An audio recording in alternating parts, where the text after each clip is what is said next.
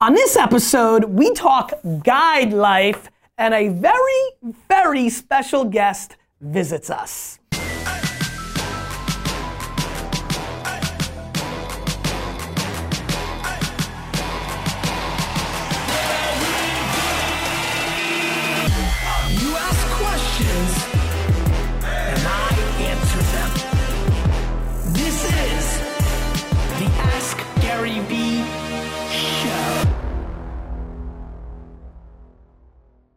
Everybody, this is Gary Vay, Nerd Chuck, and this is episode 199 of the Ask GaryVee Show. Before we get into the show, Stefan, I couldn't, uh, yes, turn off the sound on your snaps over there. Uh, Stefan, I could not help but notice that uh, you were wearing the Kobe jersey last night was an impressive. Did you see that, Brad? Oh, I don't watch sports, but Ralph did. Ralph, Yeah. yeah. impressive last night. Well, I mean, you give a guy 100 shots, he's gonna, get know, he's gonna score. 50, 50. Anyway, super impressive. Uh, good job, Kobe. Amazing, amazing career. Episode 199. Super excited about that, India. Super excited because we have another guest. I will let he him explain himself in a second. However, India, something very amazing is happening right now. Amazing. Like all time amazing. All time. Your mom is here. Wow, roll over here. Yes, get in here. See? Mom, tell the Vayner Nation who you are. I'm India's mom. It's the best. so glad you're here. How long are you staying? For the weekend? Are You gonna stay for the weekend? For about five days. Awesome. Enjoy. Thank Fun to have mom here, huh? Where are you India, from? your face became the same color as your mom's uh, I know, it's sweater. So exciting. All right, my man. All right. Tell the tell the Vayner Nation who you are, a little bit about this, uh, and then we will get into the show. I'm actually excited about this one. I think most of the shows have been having that I've been having guests, and we've been doing a lot of guests. Very thematic. I think this one is fun for me because I've enjoyed jamming with you through the years, and I feel like this is just like two business dudes going to go through the questions. So, but first I'll let you do your little spiel, give them some context, and then we'll get into the show. My name's Brad Grossman, and I have a company called Zeitguide, and we produce a book every year, zeitguide.com, and it's digital too. And we update it every week with um, a newsletter. It's a Zeitguide, meaning the guide to the zeitgeist, Zeitgeist meaning spirit of the times in German. Um, and um, because of this great thing that you're doing for us by being on your show, we're giving all of your audience members a 50% discount. So if they go into the coupon code and they put hashtag AskGaryVee, Do they have to put the hashtag? yeah, Okay. hashtag Stefan, make sure you Yeah. link that up. hashtag AskGaryVee, you get 50% discount. How much is it? Um, for the book, it's 100, so now it's 50 because it takes there's 700 articles distilled in here, and you're in it actually. Remember you gave I me do. that quote? I do. You're saying like the That was the best. re- It's the best page of your book. It's the best page of their book. Let's get to it right now. I'll show you. Basically, you say the future of advertising or to succeed in advertising is that you have to reverse engineer, right? Sounds like Yeah, something here. I would say. Reverse engineering attention. Yeah. Rather than retrofit pre digital advertising techniques, Zeitguide friend and serial entrepreneur Gary Vayner- Vaynerchuk says that marketers have to reverse engineer True. attention. It's true. So there you go. Cool. So, and our company is basically to help leaders like yourself and everybody in the world to stay on top of trends that are changing and transforming businesses so they're best prepared for the future. So as you can imagine, for a lot of you up and coming entrepreneurs, you know, y- y- what you have is time. And so you can actually go and make, you know, now, are you smart enough to digest all that information into the important points? That's up to your skills or not, but you have time. Right. For the people While you guys have real jobs. Right. for exactly for you, what you're selling, especially to a top premium executive who she or he is just like running their business and not in digital, not in zeitgeist. For me, for a lot of people that watch it, our life is predicated on this moment. There's a lot of people who are Fortune 500, Fortune 5000 CMOs who, you know, they're, they're in biotech and they, they haven't thought about how the zeitgeist impacts their business. You know, guess what? If, uh, if the gal that owned the most taxi medallions in the world had been reading the zeitgeist, forget about the guide, which we prefer, but like reading the zeitgeist as a slang term, Listening maybe, maybe she would have been the person that invented Uber. And so it's about understanding that, you know, I, by the way, I never knew where the word zeitgeist came from, so thank you for that nugget. Spirit of the times. Um, but it's been a word that's always it runs in my mind quite a bit um, because it is the thing that matters. It's you know to me I call it the market. I call it the, the industrial, the second industrial. The, the thing that's happening right now that so few people understand is that technology is going to disrupt all of you. So bookstore owners And taxi cab and black car owners, they already know this. The people that don't know this are teachers who, because Khan Academy and Udemy hasn't fully gotten there yet, but in 12 to 15 years, there's going to be a stunning amount of people that have their children learning in that environment. Like there's like construction workers because robots may do it. Like like UPS and FedEx because drones or Uber will do it. Like everybody, all of us, everything is going to be disrupted. Even entrepreneurs, though, as well. 100%. Right? Especially entrepreneurs. M- Wine Library is going to be, every winery in America should deliver their product direct to consumer. All of them. Wine Library should be out of business. 100%. Now, the reason. So Neal Rosenthal, you're like, uh, He's, well, he's a supplier and a retailer. But no, I mean, not Neal. I mean the wines that Neal represents. Every individual winery, the producer, should go direct to consumer. They don't because they can't sell as well as Neal. They can't. They don't because they don't have operational infrastructure to uh, create enough demand and then deploy the volume of product they make. But just to teach you about the wine world, a winery makes a bottle of wine that you buy for 20 bucks, and they're selling that to the wholesaler for eight to eight to 10. So they're not making 20, but if they sold it to you, they could make 20. So there's a lot of money in it if you know how to disrupt yourself. The problem is most don't. Right. And the zeitgeist is it's hard though, like to sell direct to consumer. it's don't you think? extremely First hard. question is, do you think big brands should sell direct to consumer? Get outta here. No, I'm serious. So what you, I think you guys know the show well enough to know that was like that was just z- very zeitgeisty in itself.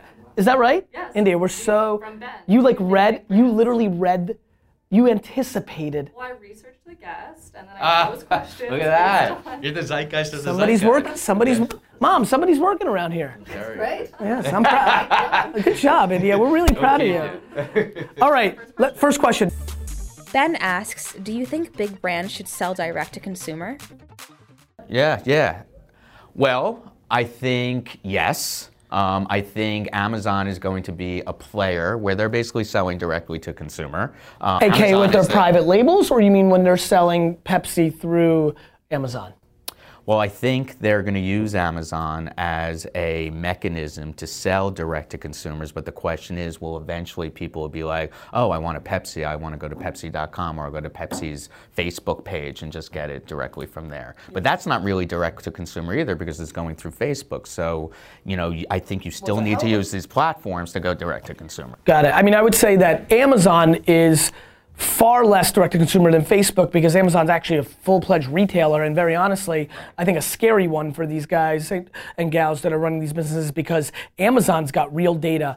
In the CPG world, uh, retail and brands, the scariest thing is when a retailer gets too much leverage. They, the biggest brands in the world are paying for placement in Walmarts and Albertsons and Costco's and Safeways that are very expensive. This is not the way it was 30 or 40 years ago. The retailers didn't have the leverage, the brands did. And so that got expensive. A direct to consumer is inevitable. The problem is the following. Big brands like Dove or Pepsi can't go direct to consumer because Costco and Walmart and Tesco are going to say, What are you doing? You're not cutting us out. And so the second those companies show a move to wanting to go direct to consumer, the big retailers are going to drop their product from end caps to the bottom shelf or kick them out of the store, Yep. which then would affect them in a 90 day period because their sales would collapse, which then would make their stock price collapse. So they're basically caught in channel, what's called channel conflict. They can't do it. So what's going to happen? Here's what's going to happen. India and her mom are going to invent the best peanut butter you've ever tasted, and they're going to start going direct to consumer. And they're going to sell on Instagram and Snapchat and Facebook. And quietly but surely, because that's where the attention is, all of a sudden their business is going to do $40 million, not four or 1.4 or 400,000. And then whoever owns, what's the big peanut butter these days? Peter Pan peanut butter? Uh, what's, what's that? Laura Scudders. Laura Scudder's? Smuckers, right? What's Jiffy? love- Jiffy, there we go. Go ahead. Well, I like, you know, grinding the peanuts and Two. Whole Foods. So whoever, let's just use let's use a soda as an analogy. Then Coke and Pepsi are gonna be like, wait a minute, what's this new, you know, craft soda? That's doing real volume, and then they're gonna be stuck because they're gonna get squeezed from both sides. They're gonna get squeezed from the up and coming entrepreneurs that actually now have scale and use things like Uber or Postmates or whatever for distribution and use social media and this for awareness. And they're gonna get pressured from the retailers for them not to do the same. Like Pepsi can't make Pepsi Gold direct to consumer at scale. They can do a little one-off, little holiday thing. But, Tough. Starbucks is an interesting example because, like, I just went to Seattle and I just saw their new kind of innovative space. Okay. Um, and it seems like what brands can do is develop or create a new product that people don't actually know is part of the brand and sell it direct to consumer and see, like, they kind of have the backup. No, no, So- that 100% they can do that. Here's the problem. It doesn't matter what the consumer knows. The retailer. See, the thing that most people don't get is that the number one competitor to the biggest brands in the world are their retail partners. So they can't, again, at the highest levels on a board at Walmart, mm-hmm. they'll say, look what Coke just did today. They created Schmoke or Schmogaboka. and they're selling it. They're selling it. And if it gets big, that's a problem for us because it's going to build the cadence and the ability and the data to remarket to those people, and they're going to cut us out. Well, what do you think about the future of the store? Do you? Th- I mean, right now, all the even Birchbox, I know, or Warby Parker, who are disruptors, right? Are like uh, we want, right? They all want stores. I mean, it's actually the best marketing, you know, mechanism in the world. So, do you think like these retail stores are going to continue to be the place where conversion rates are going to happen the uh, most? No, I think if you look at e-com, it chips away every year. 11% of the market, 13% of the market, 16% of the market. So e-com will continue to grow, especially with this, especially our impatience. I want it right now. Like, And I through it right social channels too. and, and whatever, right? And, and, and we're not even factoring in, it's gonna take 20 years for what I'm talking about, and by then VR will be there. So are we literally living in a virtual world and shopping in a virtual store and it's actually being physically delivered within an hour? So there'll always be disruption. But here's what I will say they're not going away. Like stores, yeah, they're not going away. Do I think they're emerging better than ever? No. Just because Birchbox and, and, and Warby Parker have stores right now, let's talk about another thing. When the shit hits the fan, and I mean the collapse of the valuations of these super companies and these unicorns that are rhinoceroses, and I don't think Birchbox. What's a rhinoceros? I know unicorn's a billion. Yeah, a rhinoceros is what these things actually are. so I like oh, they're actually the rhino. Yeah, huh? Yeah, so I I, like it. you like it? Yeah, Yeah. like it. Uh, and anyway, nonetheless, I think that too many people who watch this, too many people in our zeitgeisty kind of love, we think things are binary. That e-com's coming and there'll be no stores. I mean, I made these mistakes as a kid. There's no absolutes. There's no absolutes. Right, like- you got to do everything. It seems like today, right? You, I would say you've got to arbitrage everything. If you can get a store location that you don't pay too much rent on, that does great branding and awareness, and you're selling stuff, mazel tov.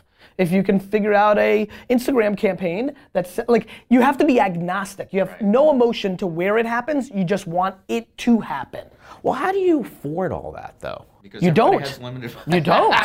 Which is why I mean, that's. I'd rather have Ralph actually, you know, do the real jobs than having him just like work on social. I get It's it. like, you know, it's I get it. allocation of Uh, resources. that's exactly right. You know? I mean, I'd rather have Ralph do everything. I mean, he's very capable. Yeah, he's the best. Show Ralph, Stefan. Come on. Yeah, look I mean, at Ralph, l- look at let's wake up here, Stefan. You still in the Kobe our days? best side guy. I'm kidding, I'm kidding. So, so I think I think that um I think that that's why strategy is so interesting. That's what I why I love to do what I do for a living. And you have to keep reinventing. It's like now you're all about Snapchat. I mean, Whatever. I'm, First o- menu, I'm your wine, I'm not. YouTube, I'm yeah. only about attention. Snapchat just happens to have it. yeah. Are you loving it? all right, next Love slide. it. Sorry. Matt asks The average amount of email someone gets is 147 per day. The average pieces of mail, 4 per day. Is it time to get back in the mailbox? Uh, yes.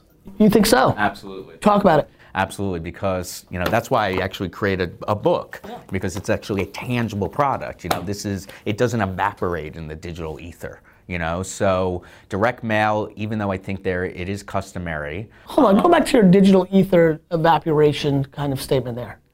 So if I got this in a PDF, Like, uh, yeah, 140 No, no, forget about that. emails, Forget yeah. about that because that's just supply and demand economics. This is about if you want something or if you don't want something, aka that's true. That's Right? good. You see where Yep, yep, yep, yep. If you really want it, you're gonna find it. correct. If like if I want the zeitgeist, like like I'm gonna want it one way or the other. And the other thing is, I think that's talking about getting to the point of knowing about mm-hmm. the zeitgeist. But once you know it, mm-hmm. like to me, it's like the electronic aspect is so great because it's on me. Like I'm not carrying this fucking thing around.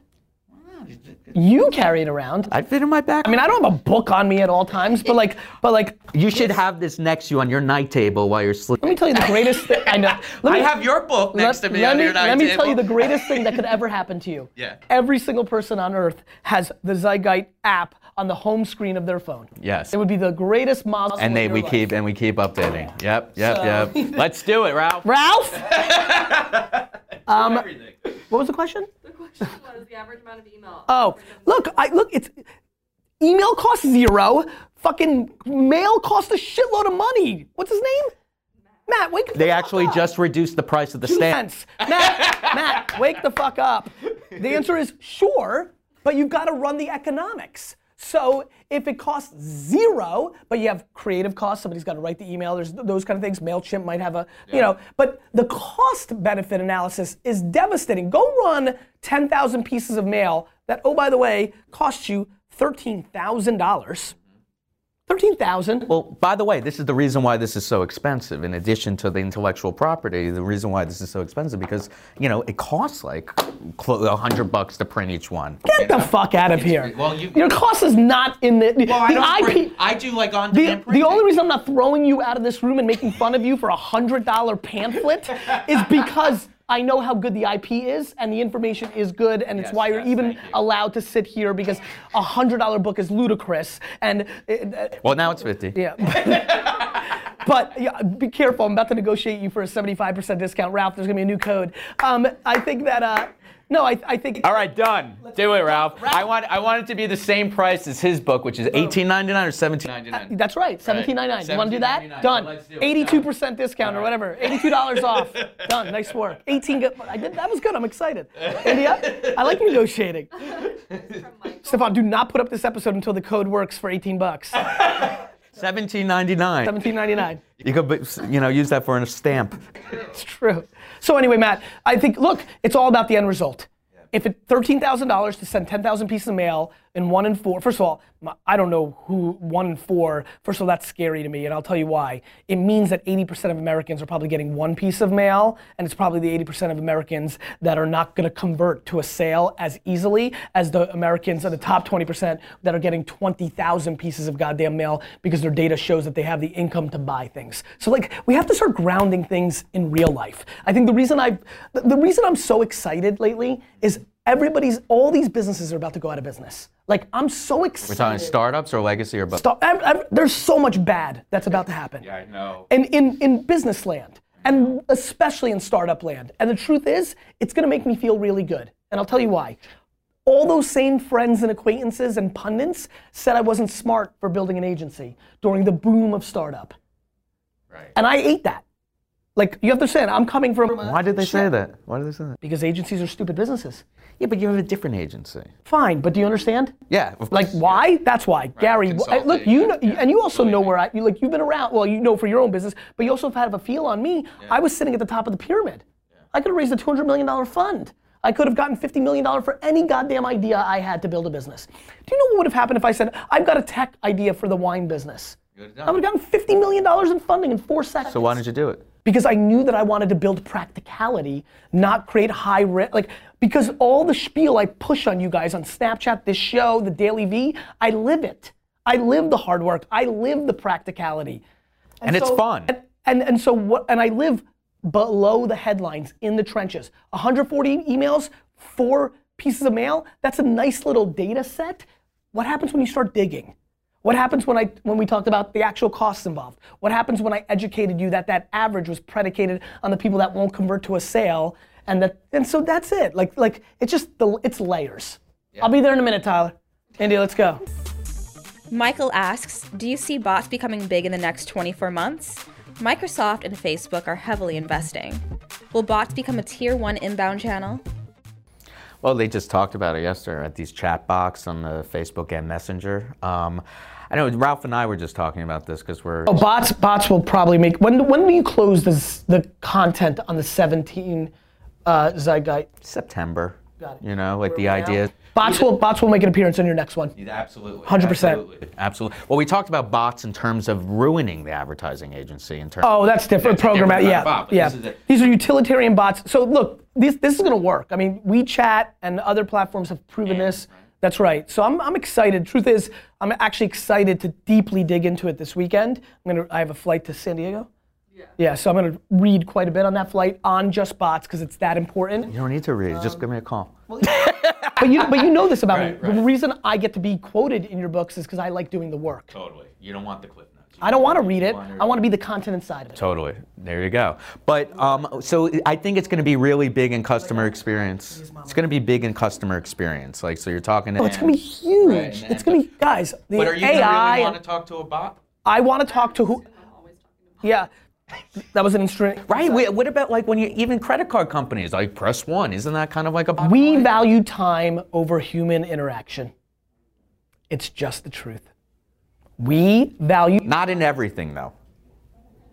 Like we're having in fun right sex. now. I Right. think we value the human interaction. But aren't we having fun right now? Yes, of course. Right. But what I'm saying is we value time. Like we value yes, time. yes. This is fun because we're doing I'm talking about the following. I do not want to talk to an operator. I don't. Like if it's more efficient this way, that's the thing. And so like what I think is going to happen is we're going to get really really really into AI bot culture like when things can be done for us, we will take advantage of that every day of the week. Yep. Okay. When do you think it's going to happen?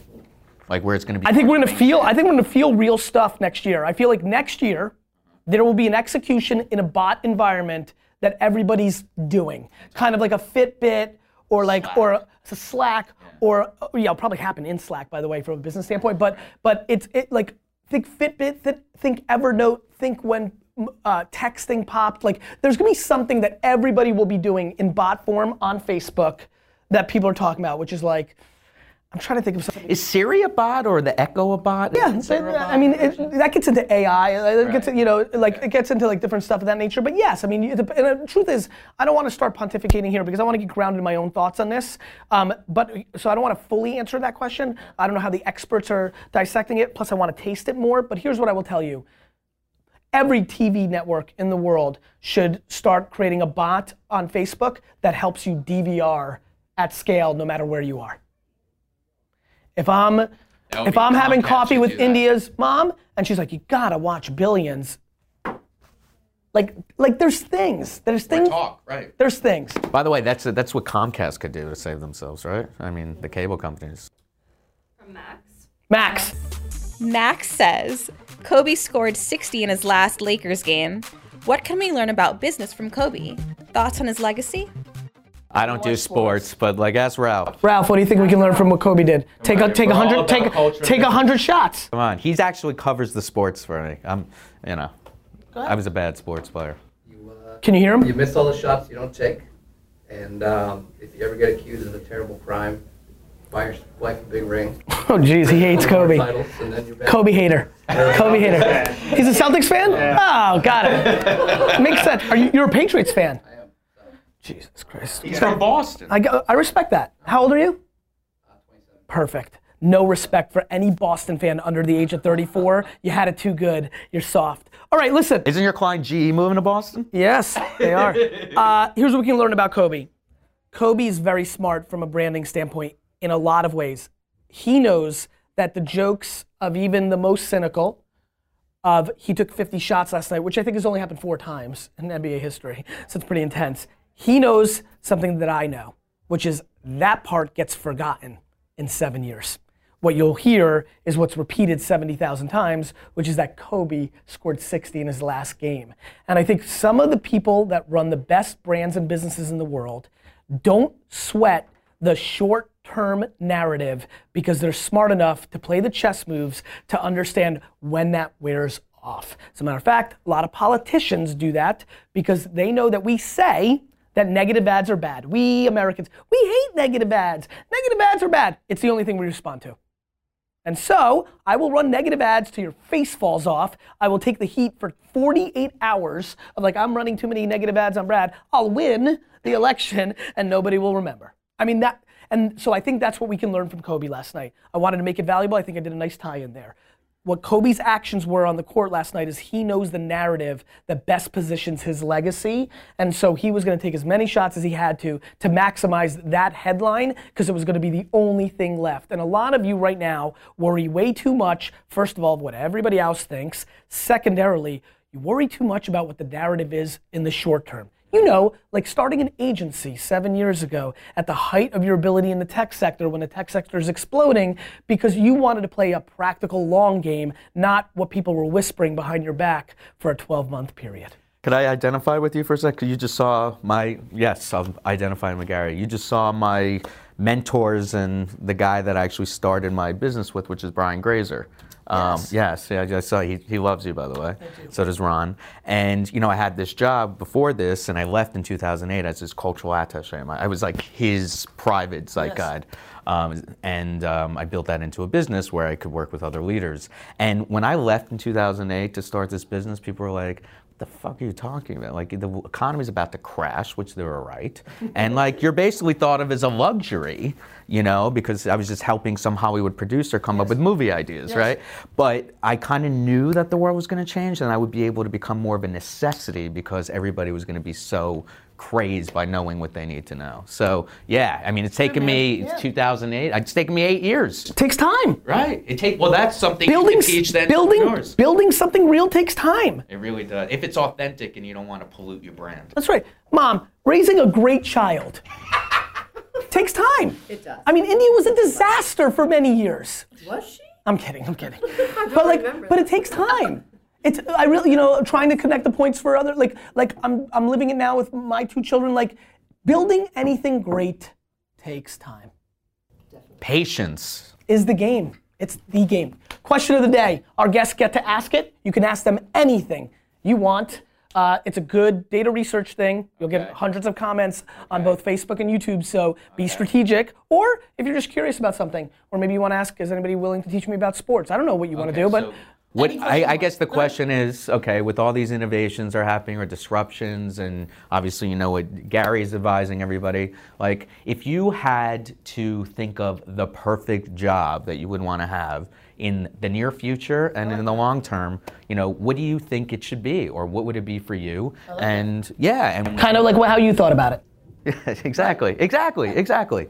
So you know, if you're in college, do you have college audience members? Right? Junior high too. And and and you know, and you junior high, right? And you're saying And okay, 73 year old What do you want to be? When you who grow still up? can, still at 73, can do another 20 years of working their dream thing, even if they've not done it for 53 years. Exactly, exactly. So I mean, when I was in high school, because I was watching L.A. Law and ER, I wanted to be a lawyer and a doctor. Now we would never want to be, and I would be the worst in both. um, but um, I actually was, you know, interned at Mount Sinai Hospital one year, and I threw up on a patient. and I knew that wasn't for me. But You saw the, like, you saw in- the, you saw the blood? Yeah, uh, the smell. It's the smell. Yeah, I hate the it's smell. it's I it's, hate- it's, it's, it. it's the it. smell. But like in the early '90s, I wanted to be a doctor, and now I know being a doctor is, you know, if you love doing it, then it's great. But it's really hard to do it. So like, what do you guys want to be now, and what do you think you'll have to be or want to be in the future?